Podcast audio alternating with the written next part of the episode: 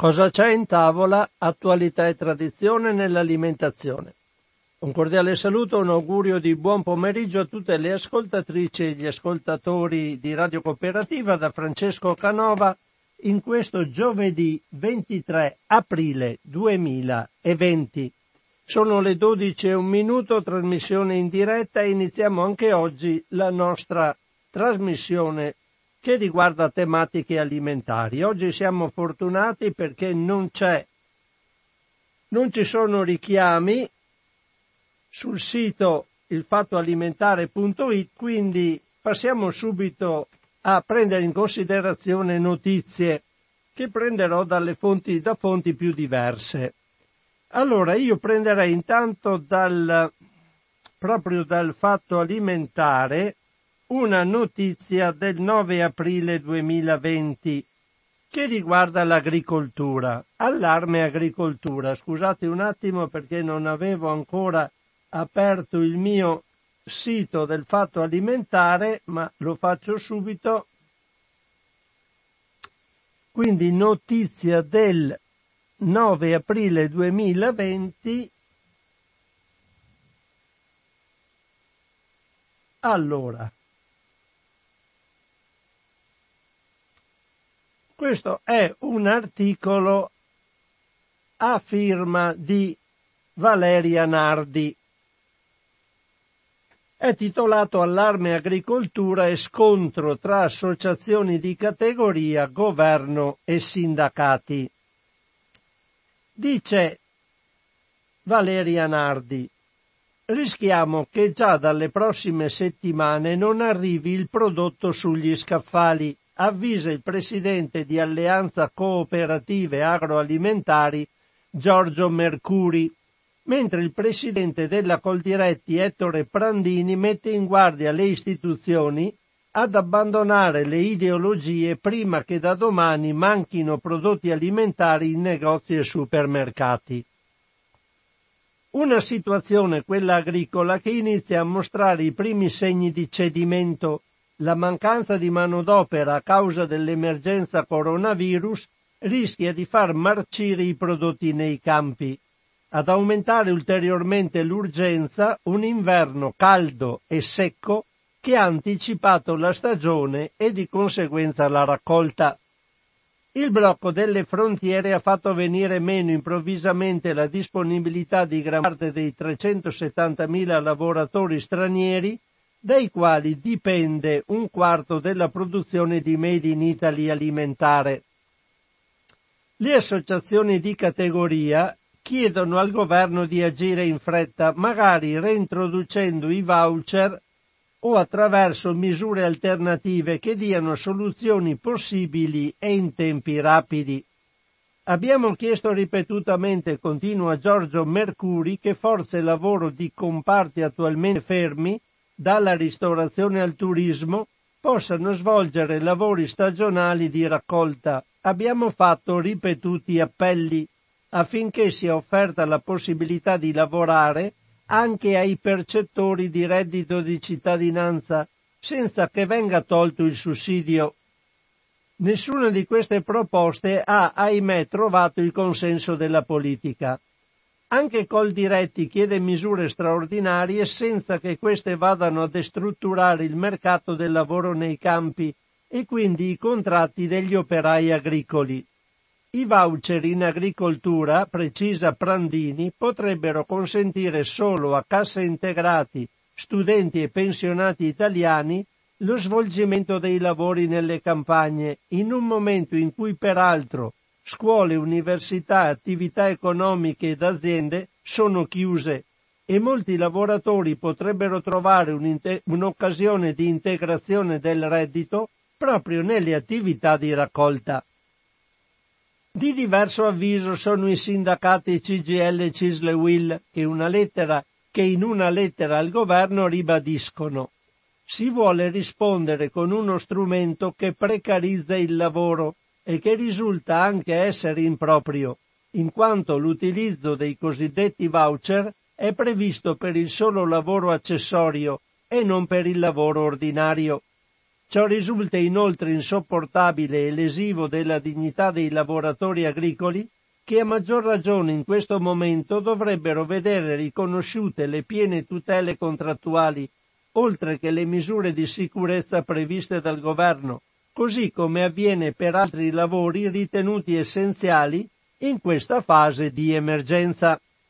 Il ritorno ai voucher, secondo i sindacati, servirebbe a non contrattualizzare studenti e o pensionati e a non offrire nessuna copertura economica per malattie e infortuni. Quello che è venuto meno nelle campagne italiane è la manodopera a basso costo, caratteristico di un sistema in cui illegalità e caporalato sono così radicati è particolarmente difficile ristabilire rapporti lavorativi legali e garantiti. È il caporalato che, secondo Raffaele Falcone, segretario della FLAI CGL Foggia, è stato messo in crisi a causa delle nuove limitazioni agli spostamenti, ai controlli e alle norme di sicurezza sul lavoro decise dal governo. L'emergenza coronavirus ha messo in crisi l'agricoltura italiana, in particolare per tutti quei servizi che le aziende avevano preferito affidare ai caporali, il reclutamento, il trasporto e la direzione sul campo, spiega Falcone. Vengono affidati a caporali della stessa nazionalità dei lavoratori, che occupano il vuoto istituzionale ricorrendo al cottimo e ampliando il sottosalario. La palla passa ora al governo che proprio in queste ore deciderà se confermare le misure di distanziamento sociale e i divieti di spostamento per i cittadini e la possibilità di autorizzare alcune imprese a riprendere l'attività come chiede Confindustria a partire dal 14 aprile. Come ricordo questa era una notizia pregressa, era una notizia del 9 aprile, quindi le date sono un po' ormai superate. Passo subito però a leggervi adesso due notizie che traggo invece dal sito L'antidiplomatico e precisamente, adesso non vi so dare immediatamente la data, devo prima reperirle perché io le numero, fortunatamente nel mio computer ho tutte le varie cosette e quindi qua l'antidiplomatico nel settore Europa. Vado subito a reperire questa notizia che è del 28 marzo 2020, poi ne seguirà un'altra del 23 marzo, mi pare. Intanto vi leggo questa. Sono due notizie con eh, autori diversi, però trattano più o meno dello stesso argomento che mi piace condividere con voi oggi. Allora, la prima notizia del 28 marzo 2020 è titolata Il Vietnam vieta l'esportazione del riso, perché per l'Italia non è una notizia secondaria. L'articolo è a firma di Giuseppe Masala. Dice Giuseppe Masala, sembra una notizia quasi secondaria, ma non lo è. Il Vietnam vieta l'esportazione del riso. In realtà non è una notizia di poco conto. Infatti vengono alla mente le proteste dei produttori di riso italiani, susseguitesi in questi anni che, su decisione dell'Unione Europea, si sono visti aprire il mercato europeo al riso del sud-est asiatico. Tutto questo in nome dell'efficienza, della produttività e del profitto. Ad un venditore di riso in Europa, piuttosto che comprare riso italiano, conviene importare dal Vietnam e dalla Cambogia per massimizzare i profitti Peccato che così si levi qualsiasi sicurezza alimentare ai paesi europei. E nella storia le guerre, le epidemie, le crisi diplomatiche esistono, sono sempre esistite. E se gli economisti che propagandano le loro teorie, tra virgolette, validate scientificamente, con due equazioni in croce ci espongono a disastri inenarrabili, E se questa pandemia fosse arrivata tra cinque anni? E se i nostri produttori di riso fossero già stati chiusi ormai strangolati dalla concorrenza estera? Cosa sarebbe accaduto? Il nostro governo, oltre a dover pietire in giro per il mondo mascherine e ventilatori polmonari, avrebbe dovuto pietire anche un pugno di riso? Questo è ciò che abbiamo rischiato nelle more di questa crisi rischio peraltro non escluso, visto che molti paesi stanno bloccando l'export delle proprie produzioni agricole. È evidente come l'intera filiera agroalimentare vada completamente riprogettata, tenendo conto dei rischi derivanti da improvvise crisi di natura sanitaria, ma anche diplomatica o militare, che possano bloccare l'import di beni così essenziali. Questo con buona pace delle teorie economiche improntate all'efficienza e alla massimizzazione del profitto di pochi, ma totalmente insicure in caso di crisi. Ecco, l'aver considerato l'economia una scienza completamente avulsa da qualsiasi conoscenza storica, diplomatica e militare, dovrei aggiungere sociologica, antropologica e culturale ma sarebbe troppa grazia, ha creato bande di pericolosi ciarlatani che attentano alla sicurezza nazionale anche alimentare. Naturalmente sentite, Masala non è molto cauto nel suo linguaggio, soprattutto adesso nell'ultimo piccolo trafiletto che vi leggo.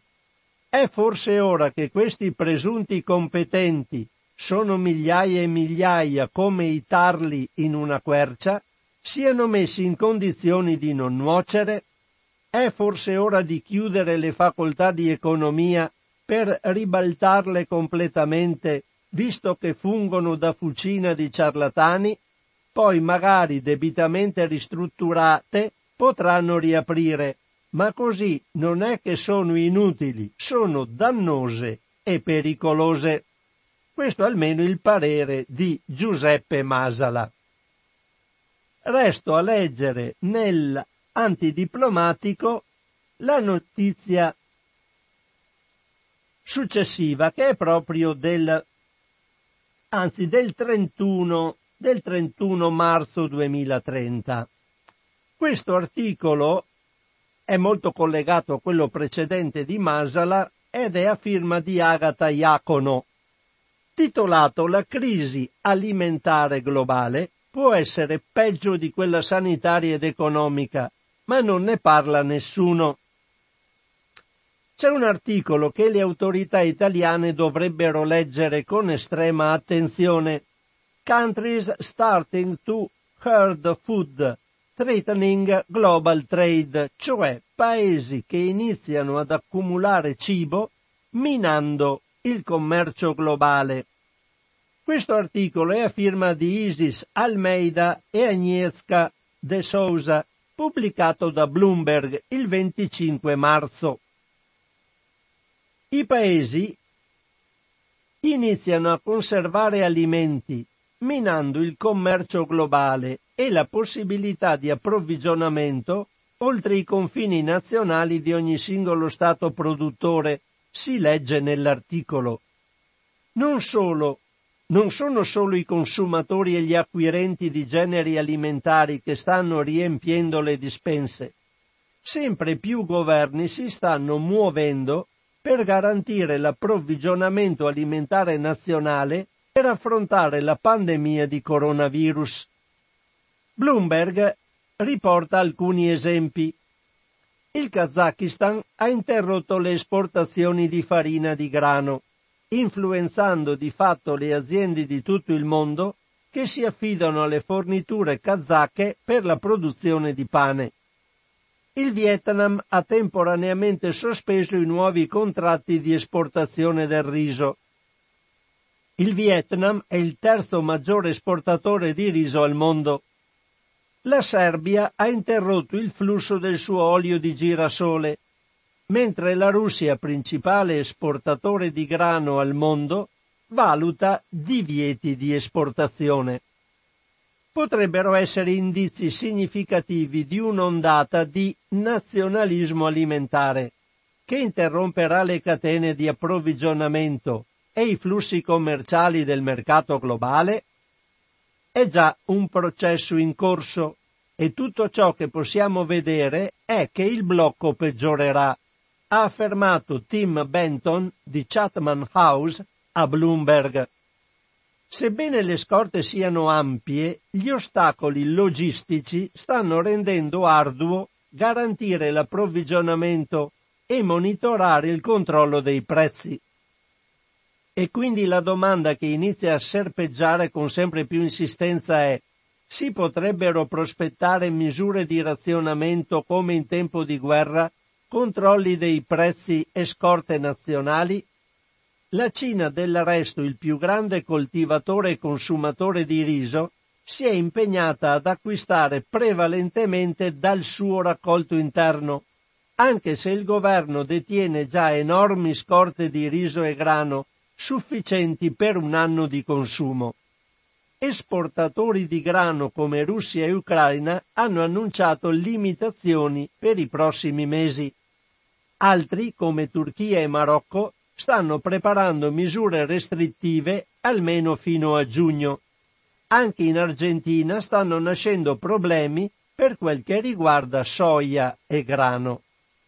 Nel documento della FAO, cioè dell'Organizzazione delle Nazioni Unite per l'alimentazione e l'agricoltura, titolato Studi sulle prospettive globali dell'Organizzazione delle Nazioni Unite per l'alimentazione e l'agricoltura, si legge quando i governi adottano approcci nazionalistici rischiano di interrompere un sistema internazionale che è diventato sempre più interconnesso negli ultimi decenni. E ancora, interruzioni alle frontiere e nelle catene di approvvigionamento possono causare una reazione nel sistema alimentare con effetti potenzialmente disastrosi. Il mercato globale con i suoi trattati internazionali di libero scambio, spesso capestro, leggi CETA, Mercosur, GEFTA, TTIP, si sta rivelando il peggiore nemico della sopravvivenza alimentare.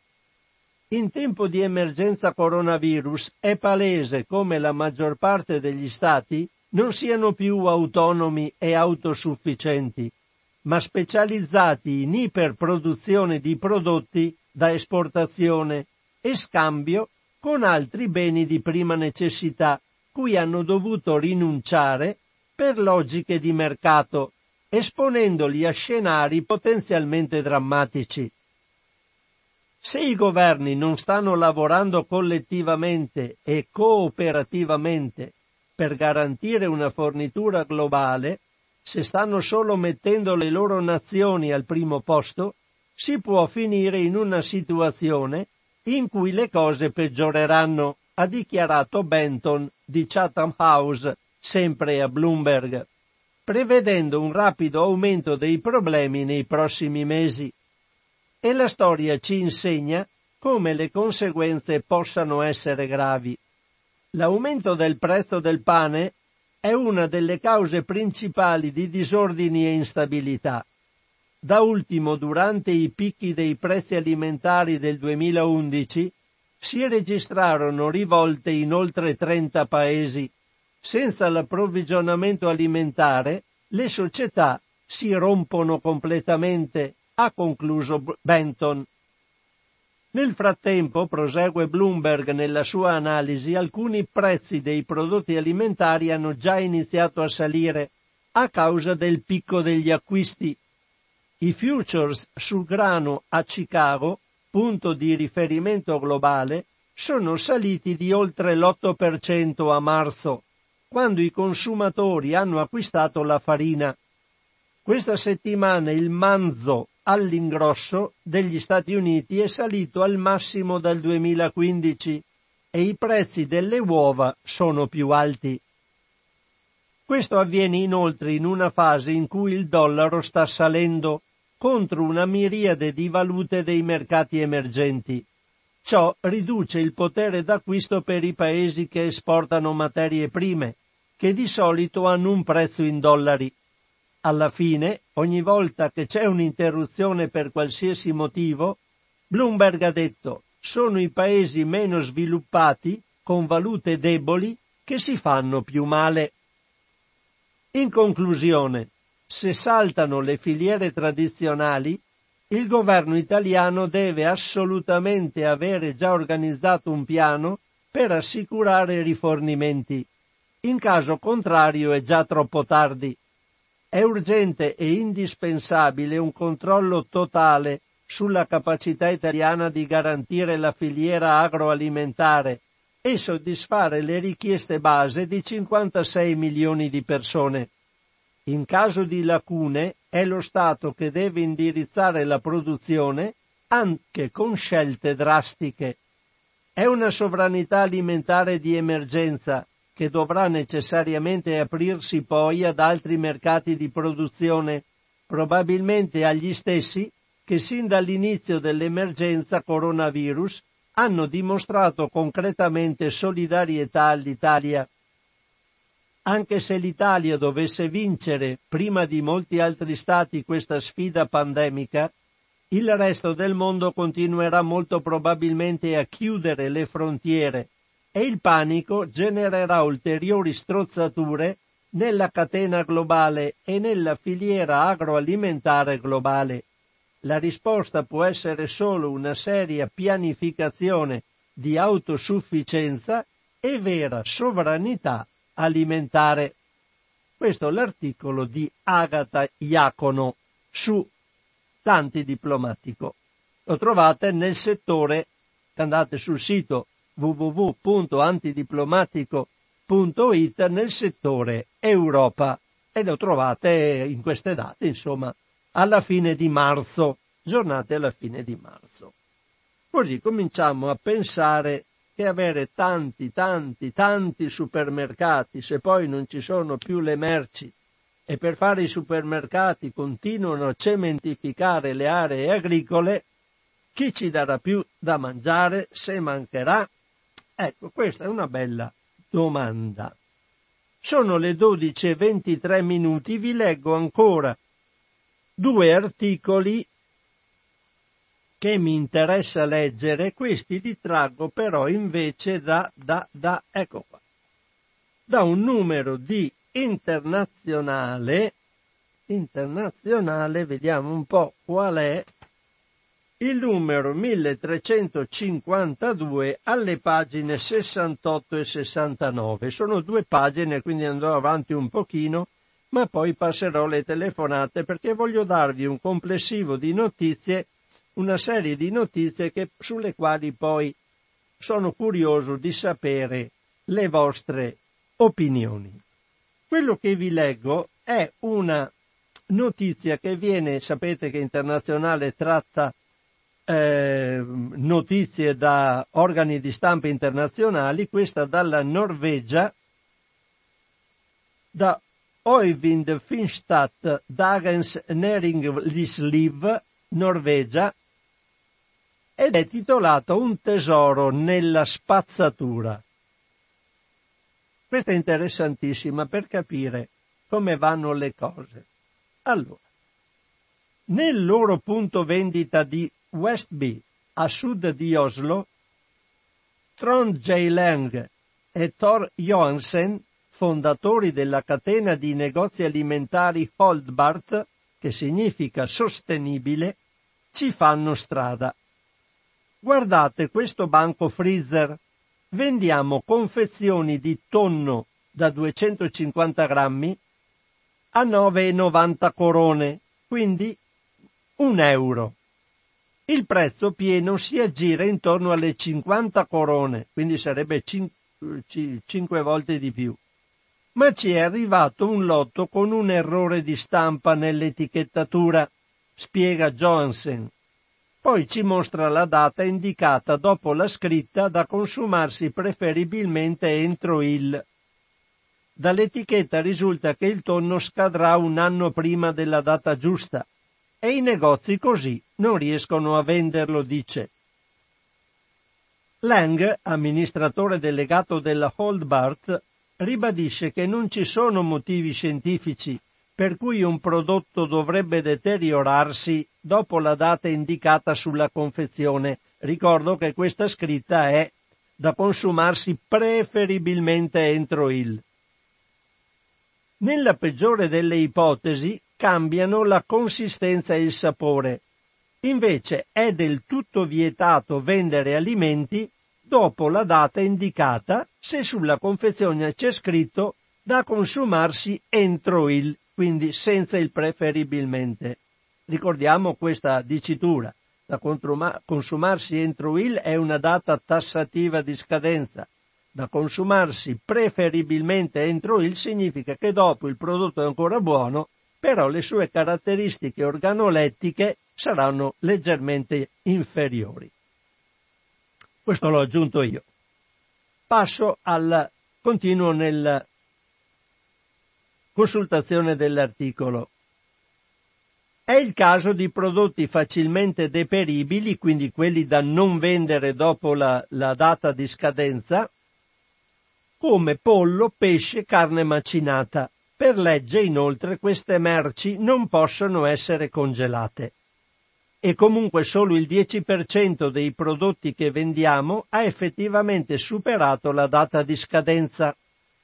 In un altro scaffale è esposta della birra Carlsberg, la vendiamo a 5 corone in meno a lattina rispetto al prezzo normale, spiega Lang, aggiungendo che l'intero lotto era stato ritirato dal commercio dalla stessa Carlsberg. In magazzino ne abbiamo 130.000 lattine e le venderemo tutte. Qui non buttiamo mai nulla. Poco tempo fa abbiamo venduto delle confezioni di bacon a una corona l'una il lotto è andato esaurito prima della data di scadenza, dice Lang. I fondatori della Holdbart fanno affari con eccedenze di magazzino e merce invenduta dai commercianti al dettaglio e allo stesso tempo evitano che prodotti ancora buoni finiscano in discarica. Nel 2018 abbiamo salvato dalla spazzatura 3.455 tonnellate di generi alimentari, mentre nel 2019 dovremmo aver raggiunto le 4.400 tonnellate, afferma Lang. Come denuncia l'ONG norvegese Matvet, tuttavia, nel paese il cibo sprecato è ancora troppo. Un rapporto recente indica che ogni anno in Norvegia si gettano via più di 390.000 tonnellate di roba da mangiare, a cui vanno aggiunti gli scarti dell'agricoltura, dell'industria di trasformazione del pesce e delle mense pubbliche, dice Anne-Marie Schröder, responsabile della comunicazione della Matvet. L'obiettivo dell'ONG è dimezzare lo spreco alimentare entro il 2030, in linea con gli obiettivi di sviluppo sostenibile dell'ONU e con gli accordi sottoscritti in Norvegia dalla pubblica amministrazione e dagli operatori del settore alimentare, del commercio e del turismo. L'idea è trovare nuove soluzioni che prevengano gli sprechi di cui i consumatori sono responsabili al 58%. Comperiamo e prepariamo troppe cose da mangiare che poi non consumiamo, spiega Schroeder, aggiungendo che il commercio al dettaglio è il settore che negli ultimi anni ha raggiunto i risultati migliori. Sono state introdotte delle misure per abbassare i prezzi dei prodotti freschi. È stato un intervento molto efficace Oldbart è anche uno strumento estremamente importante per vendere i prodotti che le aziende alimentari e i grossisti non possono commercializzare attraverso i normali canali di distribuzione, conclude Schroeder. Con lo slogan da consumarsi preferibilmente entro, ma non male neanche dopo, i sette negozi della Holdbart vendono prodotti alimentari di ogni tipo, tutti vicini alla data di scadenza, offrendo sconti tra il 20 e il 90%. L'azienda è cresciuta molto da quando il primo punto vendita è stato aperto a Westby nel novembre del 2015. All'inizio il negozio era vuoto, ma un giorno il quotidiano Doug Ladet, eh, Doug Ladet ha saputo della nostra iniziativa e ha scritto un pezzo su di noi, spiega Johansen. L'articolo è stato pubblicato sul sito alle 10. A mezzogiorno c'era già il caos nel negozio ed è andato avanti per tutta la settimana. È così che è cominciato tutto. Da allora le cose hanno continuato ad andare alla grande. I ricavi sono passati, adesso qui c'è il, c'è il valore in corone, ma io ve lo do in euro, ho fatto la conversione. I ricavi sono passati da circa 150.000 euro nel 2015 a 13 milioni 593 mila euro nel 2018. Nel 2019 dovremmo aver raggiunto i 16 milioni 875 mila euro, dice Johansen. Lang e Johansen vantano una lunga esperienza nella distribuzione al dettaglio. Johansen è stato uno dei fondatori della grande catena di negozi alimentare norvegese Deli De Luca, poi ceduta al gruppo Norges Gruppen. Nel 2014 è stato contattato dal suo vecchio amico Lang, che aveva appena scoperto un dettaglio interessante a proposito del commercio alimentare all'ingrosso. A quei tempi avevo un'azienda che gestiva la contabilità e l'amministrazione dei negozi Jaida, racconta Leng. Durante una riunione un fornitore mi ha raccontato che quando mancano meno di 100 giorni alla data di scadenza dei normali prodotti alimentari e meno di 28 alla scadenza di quelli freschi, nessuna delle grandi catene di distribuzione li vuole più perché non riescono a farli arrivare sugli scaffali in tempo utile. Così mi è venuta l'idea di creare un'azienda che potesse venderli e ho deciso di coinvolgere Thor perché sapeva come gestire un negozio. I due hanno preso in affitto uno spazio a Westby e hanno sottoscritto accordi con grossisti, produttori e importatori. Attualmente abbiamo 303 fornitori di tutte le dimensioni afferma Leng. Qual è l'offerta più strana che vi sia mai arrivata, gli chiedo. Ci è stato proposto un lotto di 6 tonnellate di formaggio.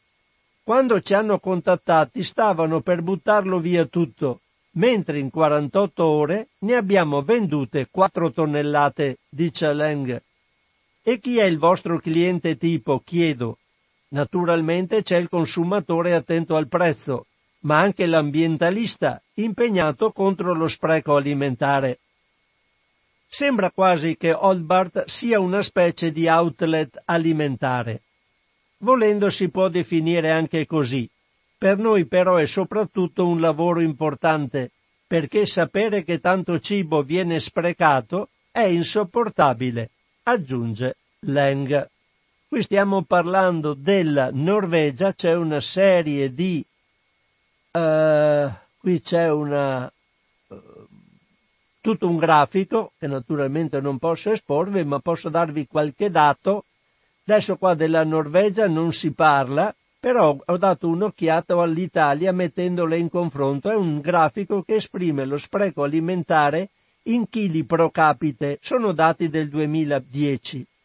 La Germania spreca pro capite circa all'anno 149 kg di mh, alimenti per cittadino. L'Italia 179 kg pro capite. L'Austria va a 209, poi c'è il Regno Unito a 236, i Paesi Bassi, l'Olanda 541 kg a testa per olandese, c'è più di mezza tonnellata.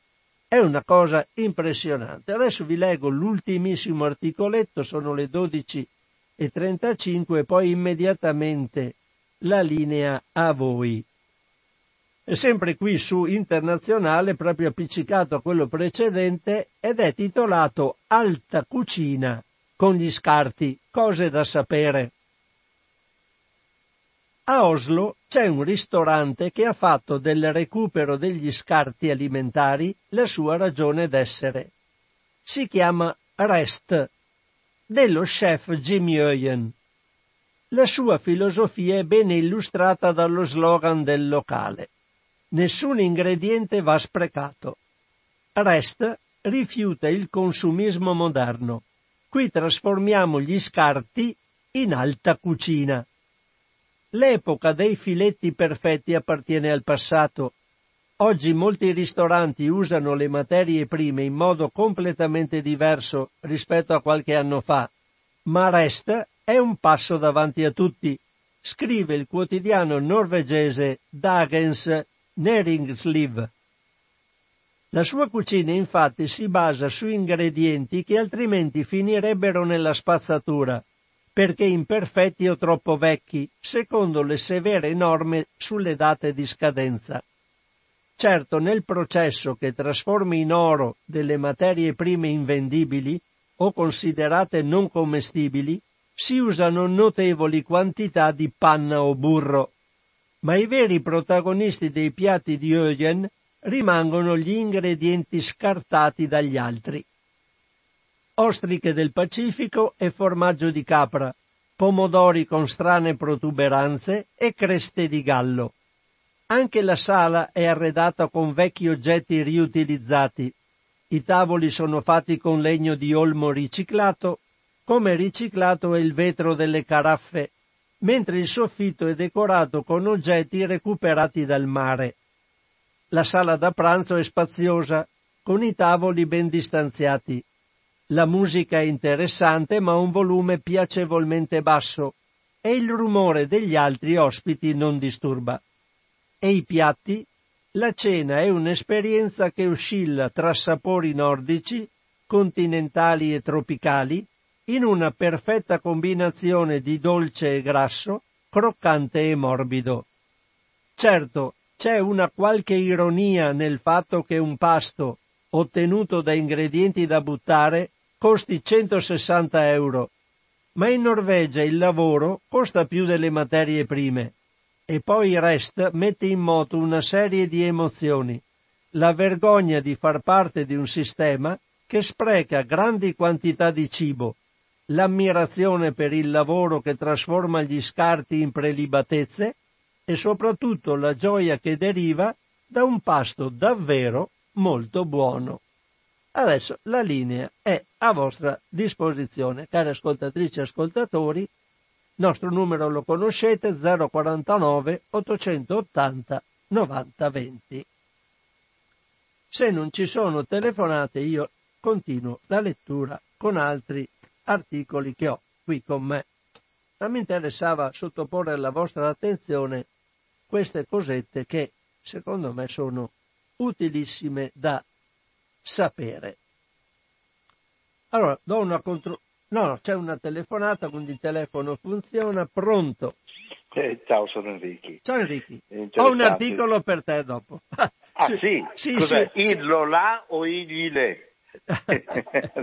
no, no, è un, è un articolo sui raggi ultravioletti per la disinfezione dei, delle superfici contro no, il coronavirus. Sì, beh, gli ultravioletti... Gli sì, ultravioletti C. Sì, ma non sono paragonabili agli ioni negativi. Quello che dici tu. Vabbè, eh, comunque eh, dopo no, lo leggerò. È un'altra cosa, no, quello va bene per, appunto per disinfettare. Per le per superfici. Esempio, io dico, invece che andare a comprare un sacco di mascherine, alla sera ci sono delle scatoline con la loro lampada, le usano i medici per disinfettare i pezzi, no? uh-huh. con cui hanno operato, dentisti, così, ci sono dei contenitori, metti tutto dentro, accendi la lampada ultravioletti, il giorno dopo è tutto sì, sanificato. Sì.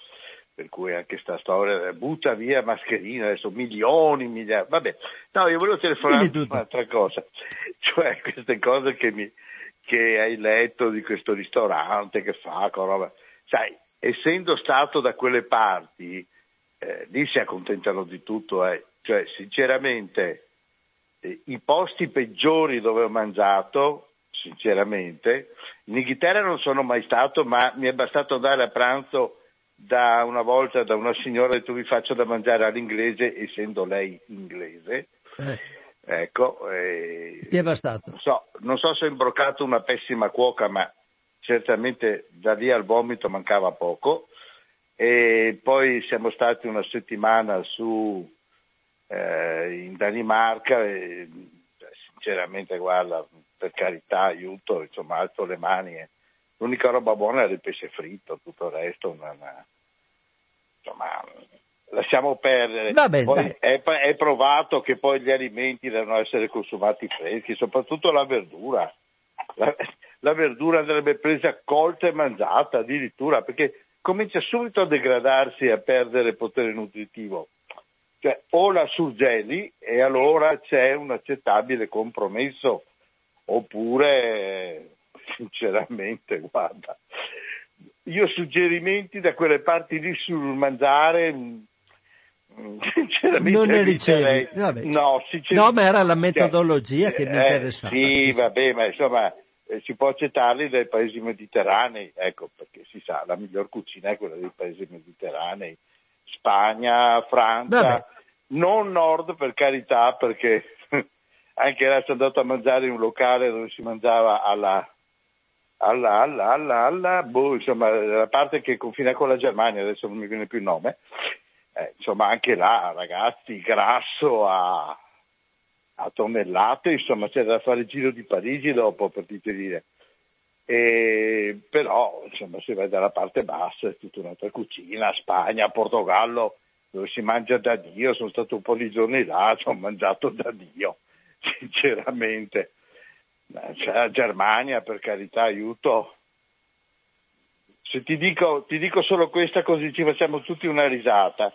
Una pasta asciutta dopo una registrazione di dalle 8 alle 14, 6 ore di registrazione a Radio Brema e poi il dirigente di, della radio ha detto beh ora è tardi, sono le 14, voi non trovate aperto, vedo che siete stanchi, abbiamo pensato nostro di farvi noi. Deve sapere che Radio Brema era una roba grande come Mestre più o meno, insomma, cioè eh. una roba enorme. E avevano il ristorante per i loro dipendenti. Ci hanno fatto una pasta asciutta. Te la descrivo così, vediamo dopo da loro signori cosa ci... Eh. Allora, questa pasta asciutta era coperta da una, una fetta di Würster. Sotto c'era un uovo all'occhio, in mezzo c'era un hamburger, il tutto condito con ketchup. Cioè, ci è voluta la fame dopo sei ore di lavoro terribile, pesantissimo, di registrazione per affrontare una roba del genere, perché sennò sinceramente uno dice vabbè grazie mille. Ah, la pasta asciutta ovviamente scotta naturalmente, strascotta, non scotta un po', una, una, una pasta vabbè, diciamo, una roba innominabile, ecco. Ecco. hanno avuto anche il coraggio di offrirci delle specie di grana, quello fatto da loro. Mi sono astenuto, ho mangiato un pezzettino e ho detto vabbè lasciamo perdere perché sennò peggioriamo la situazione. Ecco, va bene. Ciao. Ciao, ciao Enrico. Arrivederci, ciao. Ciao, ciao, ciao. Eh sì, ma a me interessava poco il discorso, mi interessava darvi le indicazioni su quello che lo spirito con cui si fanno queste cose degli sprechi. Pronto? Eh, ciao Francesco, ciao Marco. parla Marco. Ciao Marco. Tutto bene? Sì, sì, sì. sì eh, se sei in radio. Eh, sì. Senti una cosa, allora io mm, in base anche a quello che hai letto, ho fatto una considerazione proprio ieri perché mm, mi capita di vedere il TG3 regionale mm e parlavano eh, del radicchio di, non so se tu l'abbia visto, ehm, un'intervista che facevano ai contadini del radicchio di Chioggia. Allora, il contadino intervistato ovviamente si riferiva a che non comprano il radicchio di Chioggia. Adesso io parlo del radicchio di Chioggia, ma ci saranno altri prodotti della nostra agricoltura che non verranno comprati da, da, dalle grandi, eh, eh, come si può dire, eh, da, catene. catene, esatto, perché costa troppo. E, e, a loro danno pochissimo che non riescono neanche e tanto più diceva questo contadino non mi vale, vale neanche la pena di, di, di, di, portarli a questi centri perché lo lascio marcire perché non ci guadagno. Allora io mi chiedo in questo momento che i prezzi tra l'altro sono aumentati in molti, in moltissimi eh, centri commerciali, in certi negozi e via dicendo quando ci chiedono di consumare italiano per far riprendere, io non credo che siano quei 5 centesimi che rovina la catena di distribuzione o questi grandi cosi. Per me c'è qualcosa che non va, cioè o mancanza di, di, di, di voler eh, praticamente far, tanto più che tu leggevi che insomma è anche difficile reperire dall'estero certi, certi, eh, certe cose agri- agricole, insomma. Quindi, quindi tanto più vorrebbe incentivare il nostro. Ecco, io, io forse non arrivo, magari tu mi puoi anche eh, dire cosa ne pensi, avrai piacere, perché sono cose che io non riesco eh, sinceramente a capire. Ultima cosa che magari non c'entra niente con, con il cibo, ma scusami, approfitto per dirla. Allora, mh, mm, qui ne dicono molte sulle riaperture e via dicendo. Eh, si parla, cioè, visto che questa è anche una radio eh, mediamente di persone come età anziane, allora eh, vogliono portare, far eh, prorogare il, coloro che hanno una certa età di restare a casa ancora eh, per la loro sicurezza. Io credo che per alcune persone che hanno dei problemi fisici sia anche giusto, però non possiamo fare di ogni erba un fascio, perché a un certo punto non tutti sono nelle stesse condizioni. Ci sono persone che ancora a una certa età, anche 70 anni, 75, sono attivi, non hanno grosse patologie, qualcuna ne avranno, però non così. Io credo che se non li vogliono far morire di questo virus, che probabilmente come tutti i virus prima avrà, come ha avuto un inizio avrà una fine, io credo che insomma per il benessere anche di queste persone è bene che riprendano con le dovute precauzioni, insomma. Ecco, scusami se ho divagato, eh, ne ho approfittato, io bene. ti saluto e buona giornata. Buona giornata a te Marco, ciao, ciao, ciao. Un caro saluto a Marco e dicevo, eh, sì, vediamo se c'è un'altra telefonata, sì, pronto? Eh, buongiorno Francesco, sono Sonia. Ciao Sonia.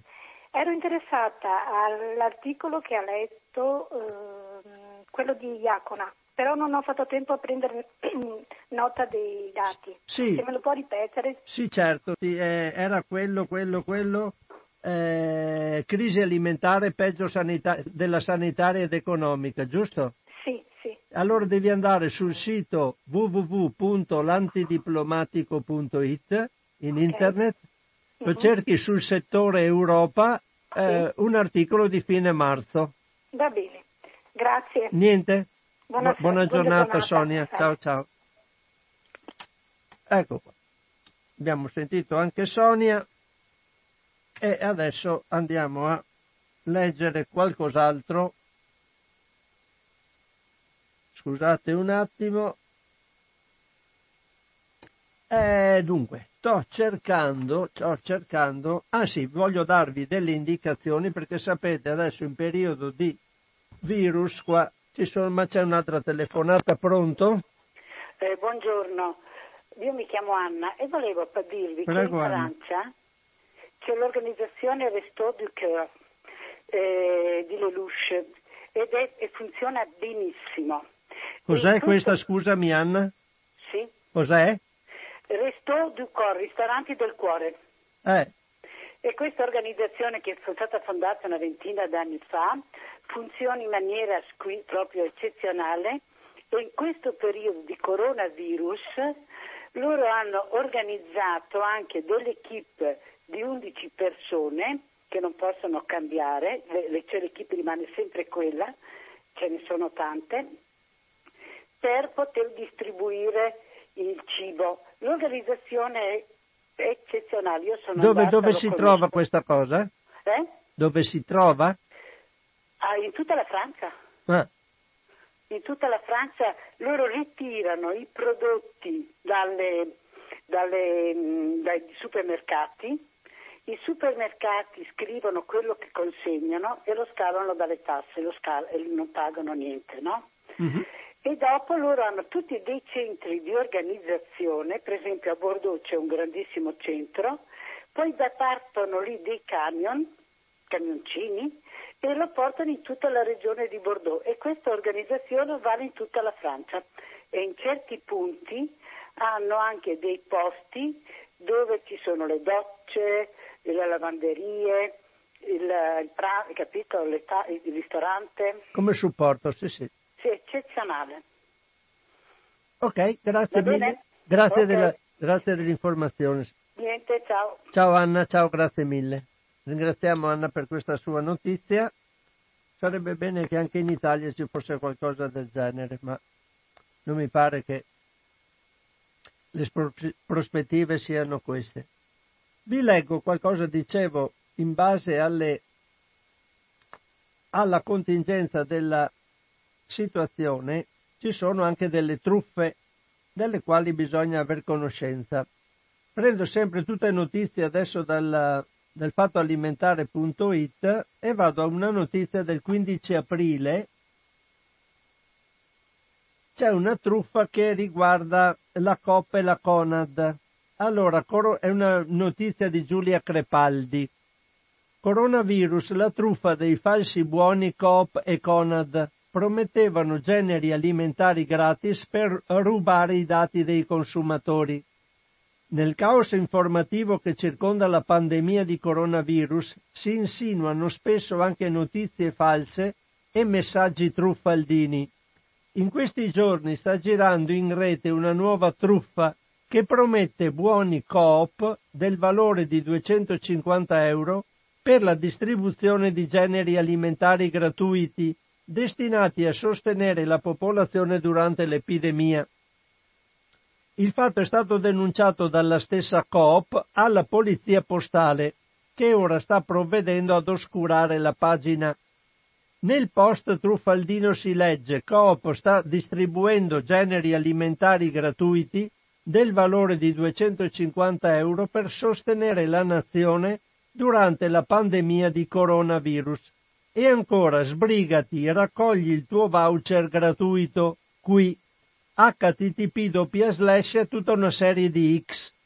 Cliccando sul link il malcapitato consumatore si ritrovava su un falso sito internet della COP, dove deve inserire i dati anagrafici per ottenere il voucher gratuito. Il buono però non esiste. L'obiettivo dei truffatori è di sottrarre i dati personali, facendo leva sulla difficoltà economica di molte famiglie che molte famiglie stanno affrontando durante l'emergenza sanitaria.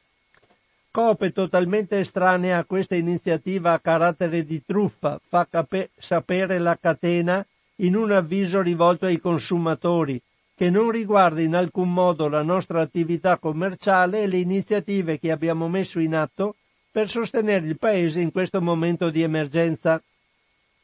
Anche Conad ha diffuso un avviso per segnalare ai propri clienti la circolazione via mail e WhatsApp di alcuni messaggi truffaldini che sfruttano il nome della catena per sottrarre i dati personali degli utenti. Come nel caso di Copi, i truffatori rimandano a siti che all'apparenza sembrano appartenere a Conad e promettono buoni sconto da utilizzare nei punti vendita o altri vantaggi economici, con messaggi come questo. Il supermercato Conad ha annunciato che regalerà un coupon gratuito di 500 euro durante lo stato di emergenza.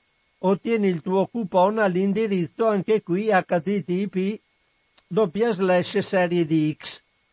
Sia Coop che Conad raccomandano di consultare esclusivamente i rispettivi siti internet per conoscere le iniziative messe in campo per affrontare l'emergenza coronavirus.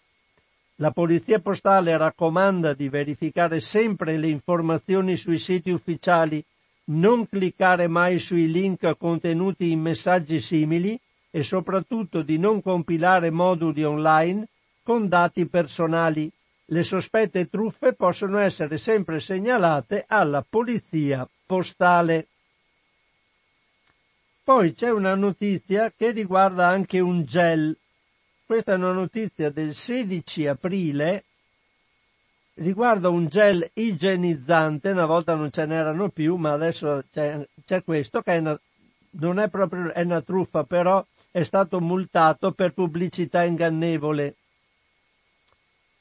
E questo è la firma, l'articolo è la firma della redazione del Fatto Alimentare, gel igienizzante, tra virgolette, specifico contro il coronavirus, sembra fatto proprio solo per il coronavirus censurata la pubblicità di OD Otranto Domodossola o di Store per lo IAP è ingannevole e sfrutta la paura dei consumatori.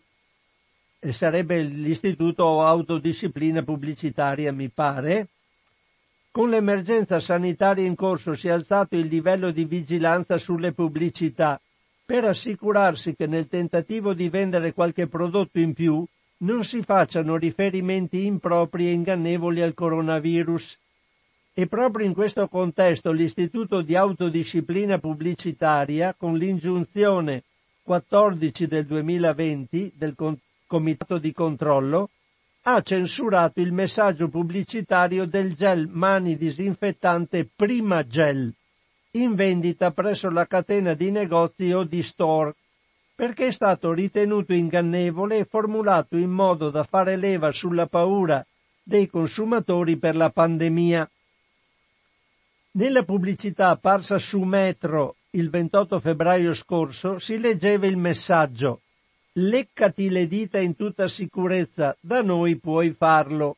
Nei negozi o di store abbiamo disponibile gel mani disinfettante prima gel 50 ml, prodotto specifico contro il coronavirus SARS. Il tutto accompagnato dall'immagine di una donna con le dita e il volto sporchi di cioccolata e un barattolo di crema sparmabile, una che si lecca le dita sporche di cioccolata. Secondo l'Istituto di Autodisciplina Pubblicitaria, definendo il gel igienizzante mani come prodotto specifico contro il coronavirus, la pubblicità in questione lascia intendere che si tratta di una formulazione creata appositamente per far fronte alla diffusione del virus. Inoltre l'istituto ritiene che l'ingannevolezza del messaggio sia dovuta alla, all'enfasi posta su un improprio pregio differenziale del prodotto rispetto ai comuni gel disinfettanti per lavare le mani. Insomma, poi l'articolo continua, avete capito, non è una truffa, sarà un gel anche buono, ma certamente non è mirato al virus che ci sta invadendo. Quindi stiamoci attenti e non differenziamo eh, quando acquistiamo le cose. Poi, eh, dunque, volevo leggervi una cosa sul virus, era la cosa di cui avevo parlato con, con Enrico prima, ed è un articolo del 20 aprile 2020, è una cosa abbastanza generale, ma la leggo. Ci sono molti articoli sul fatto alimentare, sul coronavirus, ma io leggo questo, leggo questo, coronavirus, carta o aria calda per asciugare le mani? Quali sono i disinfettanti e i dispositivi più efficaci per eliminare il virus? Negli ultimi giorni sono stati pubblicati diversi studi che aiutano a fare chiarezza su un aspetto fondamentale della lotta al Covid-19, quello della protezione dal coronavirus e della disinfezione tanto delle persone quanto degli oggetti e degli ambienti. Ecco in sintesi i principali risultati. Per asciugare le mani. Le mani vanno lavate spesso, questo ormai è entrato a far parte delle abitudini di tutti. Ma per chi si trova fuori casa la domanda è in che modo è meglio asciugarle? Una prima risposta arriva da un piccolo studio dell'Università di Leeds nel Regno Unito che sarà presentato al meeting, qui c'è il nome del meeting in inglese, inutile, troppo lungo, nel quale è emerso che gli asciugamani in carta sono nettamente preferibili rispetto al getto di aria calda, anche perché evitano la dispersione del virus nell'ambiente. I ricercatori inglesi hanno scelto un luogo ideale per le misurazioni, i bagni di un ospedale. I ricercatori hanno chiesto a quattro volontari di indossare un camice e dei guanti di lattice per controllare la presenza di goccioline. Quindi hanno sparso sui guanti una soluzione di un batteriofago, un virus innocuo che di solito infetta i batteri ma che può essere utile come modello per verificare che cosa succede. Vol- ai volontari è stato chiesto di non lavare le mani, ma di asciugarle con una salvietta in carta o con l'aria calda, in modo da riprodurre una condizione di scarsa igiene. A questo punto sono iniziati i controlli su guanti, camice e superfici entrate in, contra- in contatto come maniglie, porte, i corrimani, pulsanti degli ascensori, eccetera. Il risultato è stato che entrambi i metodi riducono la carica virale, ma il primo, cioè l'asciugarsi con la carta, è mediamente 10 volte più efficiente di quello ad aria calda, ad aria. Quindi, vabbè, questo è quanto.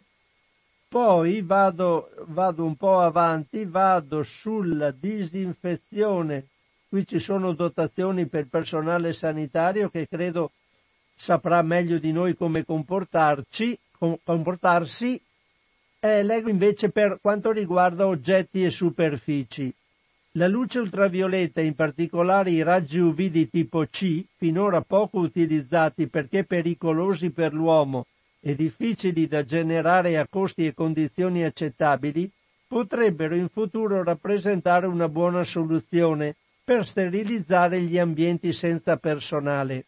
Come riferito su ACS Photonics, i ricercatori dell'Università della California di Santa Barbara sono riusciti a mettere a punto dei LED UV-C specifici, versatili e poco costosi. Un altro gruppo di ricerca con l'irraggiamento con LED UV è riuscito a eliminare in 30 secondi il 99,9% del coronavirus SARS-CoV-2 presente sulle superfici. La tecnologia è già usata in settori industriali come la sanificazione interna delle automobili. I test continuano. Da ricordare che però i raggi UV battono dove, dove batte il raggio, quindi è difficile disinfettare sotto le superfici, quindi si utilizzano sulle superfici piane dove i raggi riescono a colpire. Invece mi interessava leggervi i gel disinfettanti, uno studio pubblicato su Emerging Infectious Disease dai ricercatori dell'Università di Bochum in Germania conferma che i gel disinfettanti proposti dall'OMS sono efficaci. Vi do solo uno perché uno è fatto con l'alcol etilico normale. E un altro con l'isopropanolo che è un altro alcol, facciamo l'alcol etilico, ricordate che l'alcol etilico sia quello denaturato sia quello per, per alimenti hanno le, la differenza è che quello rosa un, costa nettamente meno ma ha un denaturante dentro appunto un prodotto rosa che lo rende inopportuno per essere bevuto quindi costa molto meno per quello perché altrimenti la gente se lo berrebbe. Una volta che è denaturato con la colorazione rosa non può più essere bevuto, quindi costa un prezzo nettamente inferiore. Hanno una percentuale leggermente diversa, mi pare che ci sia l'alcol, quello denaturato sia il 95, quello invece per, mm, per, per uso alimentare sia il 97, adesso non mi ricordo più, sono leggermente diversi, però come volumi possono essere utilizzati uh, nello stesso modo per fare il gel e la versione per fare il gel è questa. Allora, tenete conto su 100 millilitri, 100 millilitri, 80% in volume di alcol etilico, quindi 80 cc di alcol, 1 cc e 45 di glicerina, e 0,125% di acqua ossigenata. portando a 1000 sarebbe 800, 800 cc di etanolo, 14,5 di glicerina e 1,25 di acqua ossigenata. Poi portate a 100, eh, a 1000 scusate, con acqua gener- possibilmente bollita e poi raffreddata o acqua distillata e, e, e avete il gel per, fare, per disinfettarvi le mani. Questa è la cosa semplicissima da fare anche in casa senza andare alla ricerca. Qui c'è evidentemente il, l'elemento principe per disinfettare è l'alcol, quindi non usate alcol assoluto, cioè quello senza diluizione, perché è meno efficace, utilizzate l'alcol all'80%, poi si aggiunge un po' di glicerina su un litro 14 cc e mezzo di glicerina perché l'alcol quando si stende sulle mani non evapori troppo in fretta e di solito si mette quel cc e 25 di acqua ossigenata, di solito si mette perché all'interno dell'alcol potrebbero esserci delle spore di eh, microorganismi anaerobi, quindi l'acqua ossigenata fornisce l'ossigeno e lì denatura e non, non, non, crea, non, creano più problemi, però insomma la, la, cosa principale, l'utilizzo principale quello, l'effetto principale è dovuto all'etanolo, all'alcol etilico, che è sempre un ottimo disinfettante. I test condotti hanno confermato che questi gel se usati correttamente per 30 secondi, quindi bagnandosi bene le mani per mezzo minuto, uccidono i coronavirus, ti disinfettano le mani. Questo almeno intanto sono le 13 e 8 minuti in questo momento e io vado in assenza di telefonate, vado avanti con per leggervi altri, altri, altri articoli che trovo sempre, come ho detto, sempre tratti da ilfattoalimentare.it. Coronavirus e allevamenti intensivi. Gli allevamenti intensivi favoriscono il salto di specie. Questo è un articolo del 15 aprile. Eh, scusate un attimo, però mi trovo con due mouse, quello della radio e quello del mio computer, a volte li scambio e vedo che non funzionano, ma c'è un perché. Allora, prendiamo questo articolo a firma della redazione del Fatto Alimentare, 15 aprile 2020, allevamenti e virus, le megastrutture favoriscono il salto di specie, l'intervento di caccioni. Allora, gli allevamenti intensivi con grandi numeri di animali sono spesso sotto accusa quando si parla di rischio di spillover, cioè passaggio di un microorganismo patogeno da una specie ospite ad un'altra. Vi proponiamo questa riflessione dell'agronomo Duccio Caccioni, pubblicata recentemente sul sito Agronotizie. Cari amici agricoltori italiani, sapete che cos'è una mega farm? È qualche cosa che noi umani del fu bel paese non riusciamo neanche a immaginare. Io su indicazione di un amico sono andato a controllare sul web i dati della Mudanjiang City Mega Farm. Fatelo anche voi e poi cercate le tante altre. Questa mega farm ospita 100.000 bovini da latte che producono 800 milioni di litri all'anno siamo a dimensioni 40-50 volte maggiori dei maggiori impianti in Unione Europea e almeno tre volte quegli statunitensi già ciclopici. Mudanjiang è una joint venture, non l'unica, cino-russa, nata nel 2016 proprio per rispondere all'embargo dei prodotti lattiero-caseari dell'Unione Europea verso la Russia. Gli embarghi hanno quasi sempre conseguenze inaspettate, la storia non ci insegna mai niente. E a proposito di storia mi piacerebbe consigliare ai miei 25 affezionati lettori un ormai vecchio ma sempre affascinante testo Armi, acciaio e malattie, Breve storia del mondo negli ultimi 13.000 anni, edito da Einaudi. Qui il biologo statunitense Jared Diamond spiega il forte nesso storico tra l'allevamento animale e la diffusione delle malattie, o meglio il loro passaggio fra il mondo animale e gli umani. Lo sfruttamento intensivo degli animali permette rapidissime evoluzioni degli organismi patogeni come i virus, che poi vanno a oltrepassare la barriera della specie. Vaiolo e morbillo si svilupparono in allevamenti come anche la famosa influenza spagnola.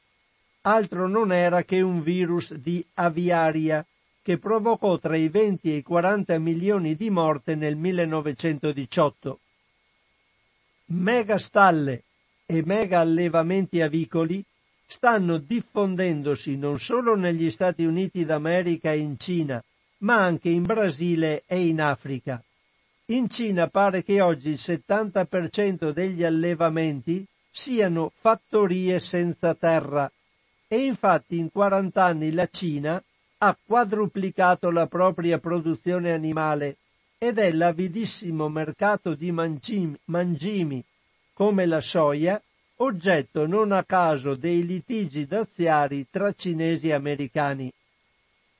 La spaventosa crescita dell'industria suinicola cinese ha già provocato mutazioni.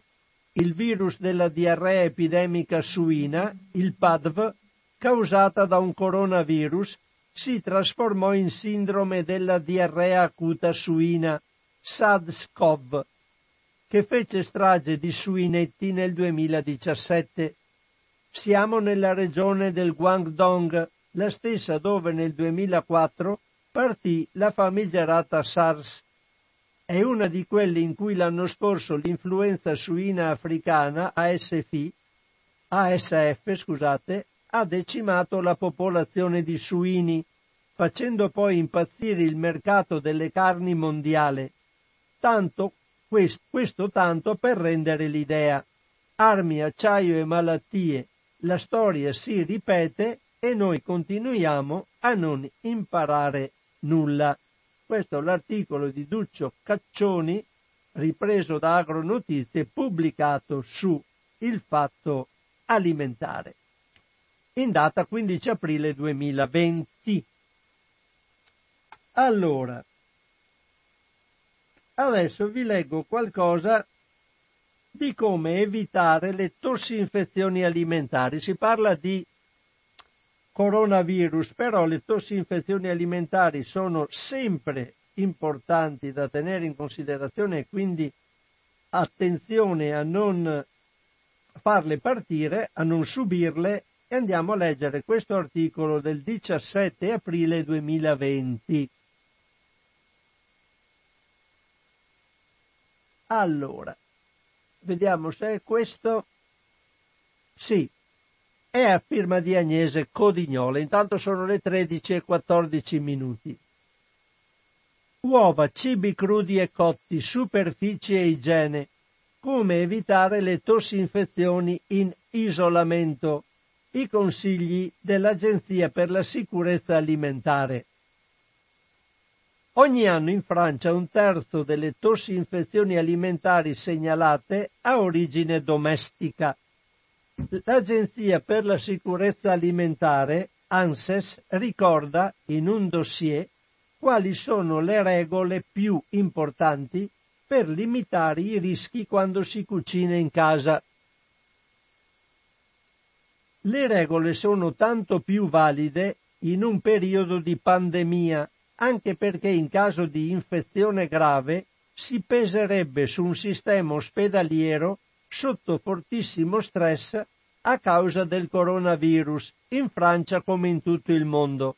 Ecco allora i consigli. Superfici e strumenti. Prima di maneggiare qualunque oggetto bisogna lavare le mani in modo accurato. La maggior parte dei microorganismi viene eliminata con il lavaggio frequente delle superfici, degli utensili e delle stoviglie. Maggiore attenzione va posta alle spugnette e ai panni. Che vanno lavati e disinfettati spesso con candeggina rispettando le dosi consigliate o con acqua calda, meglio se con una temperatura superiore ai 60 gradi. Conservazione degli alimenti. Rimuovere i sovraimballaggi, per esempio i cartoni degli yogurt, per evitare di contaminare il frigorifero con microorganismi eventualmente presenti. Conservare gli alimenti più delicati come carne, pesce o piatti pronti nella zona più fredda del frigorifero, che può essere in posizioni diverse a seconda del modello e dell'anno di fabbricazione. Evitare il contatto diretto tra cibi crudi e cotti. Conservare gli avanzi di cibo in contenitori chiusi, meglio se di vetro, o coprire totalmente il piatto con una pellicola di alluminio o di plastica. Non sovraccaricare il frigorifero per consentire all'aria di circolare. Ricordare che alcuni alimenti possono essere conservati a temperatura ambiente, come per esempio il latte a lunga conservazione, le carote, le patate. Anche certi legumi e alcuni frutti possono restare fuori dal frigorifero vedere l'indicazione sull'etichetta.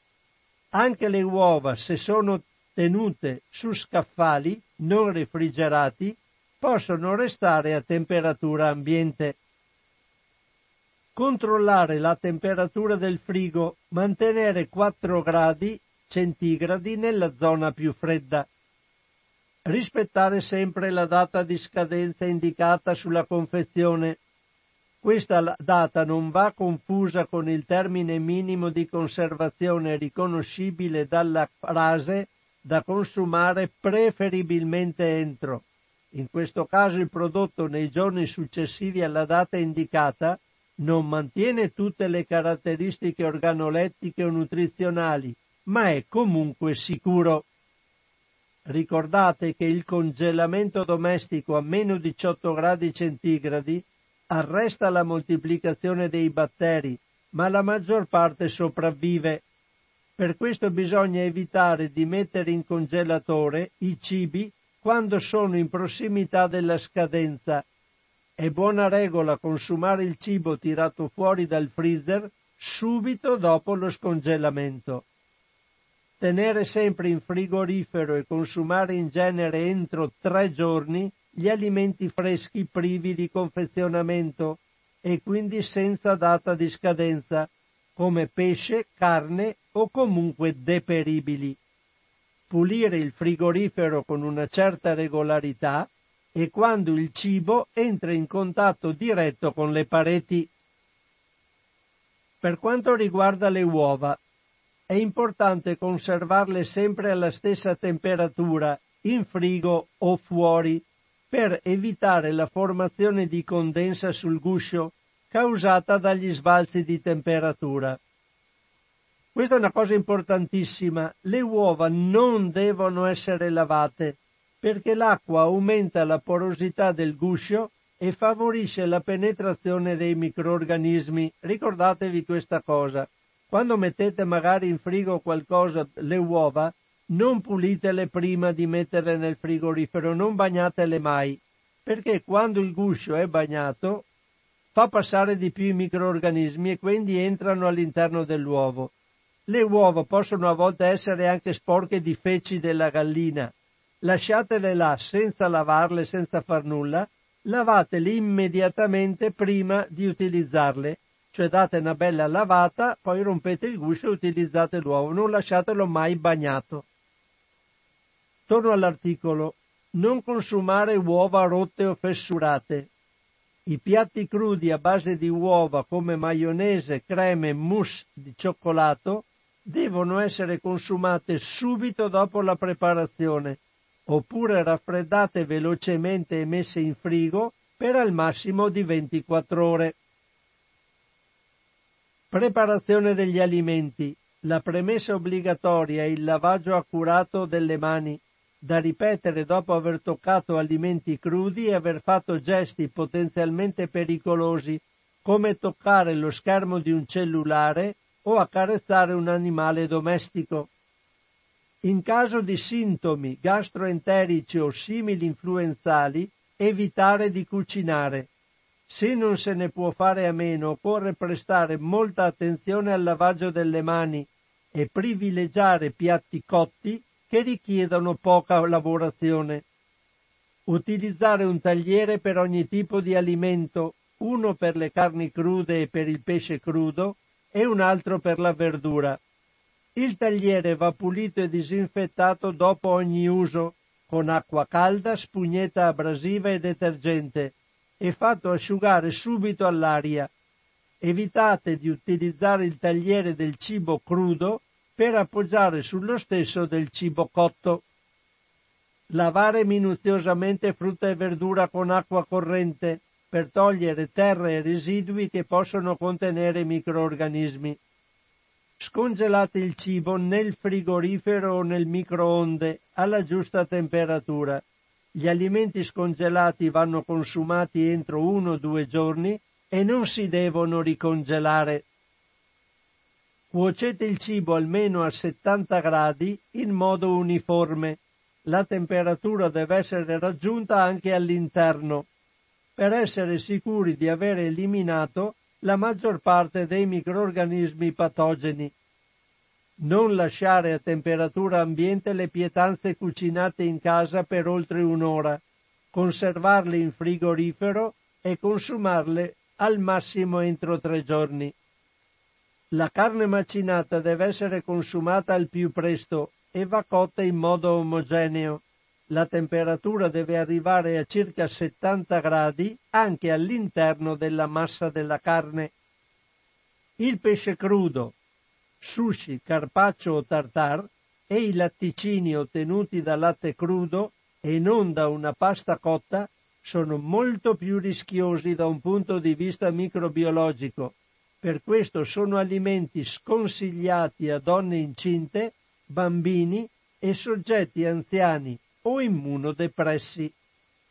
Questo è quanto l'articolo di Agnese Codignola che ci ha dato delle indicazioni per evitare le tossi-infezioni alimentari, a maggior ragione se c'è l'isolamento, ma queste regole dovrebbero essere osservate sempre. Ultima notizia che vi do, sono le 13.23 minuti, vi do una notizia sulla carne coltivata. Sapete, ne ho parlato parecchie volte e vi do anche questa notizia, la carne che si sta facendo in laboratorio. È una notizia molto eh, recente, è del 20 aprile 2020, un articolo sempre di Agnese Codignola. Carne coltivata migliora la consistenza e si riducono i costi. Un passo avanti verso la produzione su larga scala. Continuano gli studi per migliorare le caratteristiche organolettiche della carne coltivata e ancora una volta sono ricercatori israeliani a fare un significativo passo in avanti.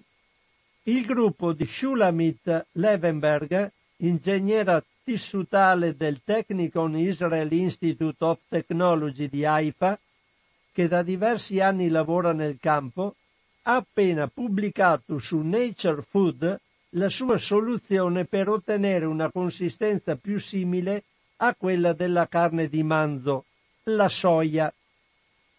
La ricercatrice ha sfruttato un ingrediente messo a punto già alla fine degli anni 60 caratterizzato da una struttura a nido d'ape e ottenuto dai sottoprodotti della lavorazione della soia per fare crescere tre tipi di cellule. Le staminali chiamate satelliti, da cui derivano le cellule muscolari striate, quelle che noi consideriamo carne, quelle muscolari lisce, che agiscono da supporto, e quelle endoteliali che vanno a formare vasi per il trasporto dei nutrienti e dell'ossigeno.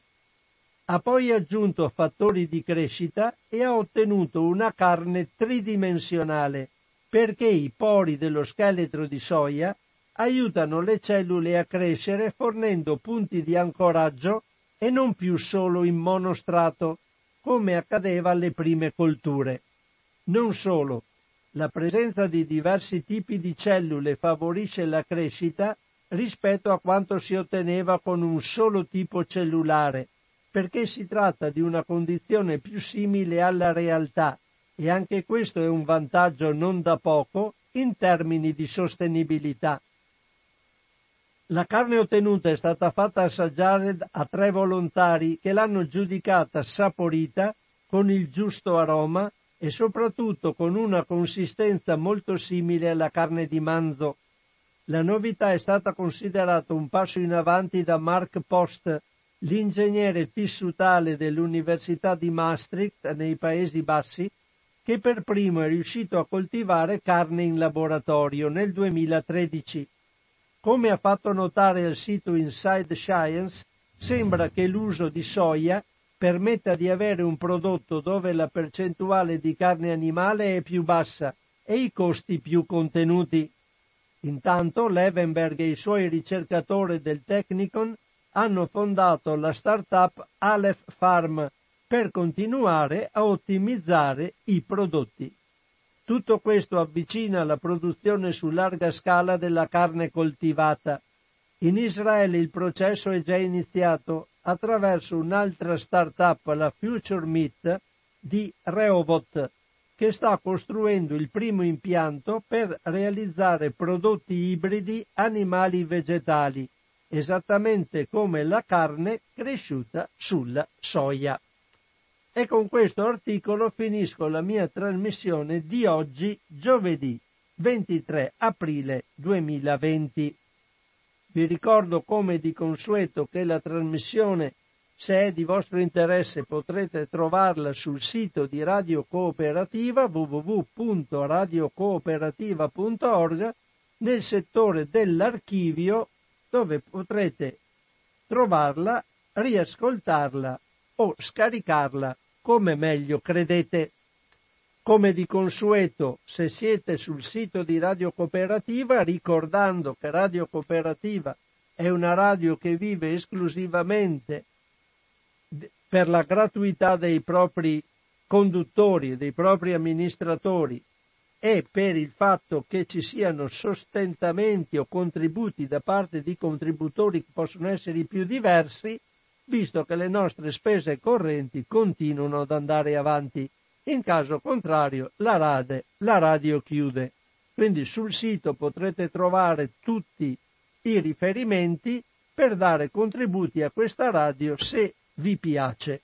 Quindi avrete il conto corrente postale, il numero comunque 120 82 301 che potete eh, indirizzare a informazione e cultura di Antonio da Tempo 2 35 131 Padova e quindi utilizzarlo in posta oppure fare bonifico bancario con i dati che trovate sul sito oppure utilizzare il sito PayPal per fare donazioni tramite carta di credito.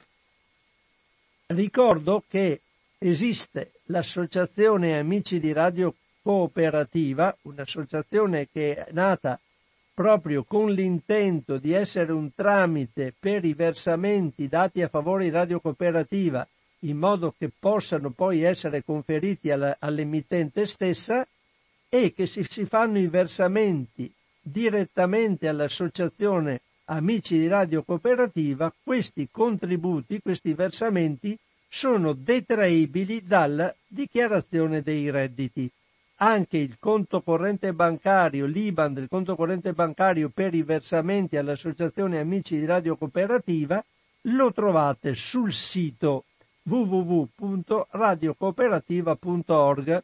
C'è un settore specifico dove è scritto Associazione Amici di Radio Cooperativa, dove potete trovare tutti i riferimenti. Ricordiamo inoltre che siamo in eh, periodo di denunce dei redditi potete destinare il 5 per 1000 nella vostra denuncia dei redditi, tanto non vi costa nulla, indicando il codice fiscale dell'Associazione Amici di Radio Cooperativa. Quindi il vostro 5 per 1000 il 5 per 1000 andrà a questa associazione e conseguentemente a Radio Cooperativa. Bisogna indicare nel modulo del 5 per 1000 il codice fiscale dell'associazione che vi ripeto due volte. Allora è il 922 78 61 02 89. Quindi per il 5 per 1000 destinato a Radio Cooperativa indicate il numero 92 27 86 10 289. E con questo io vi saluto tutti e vi do appuntamento in una prossima occasione. A presto e un ciao a tutti da Francesco Canova.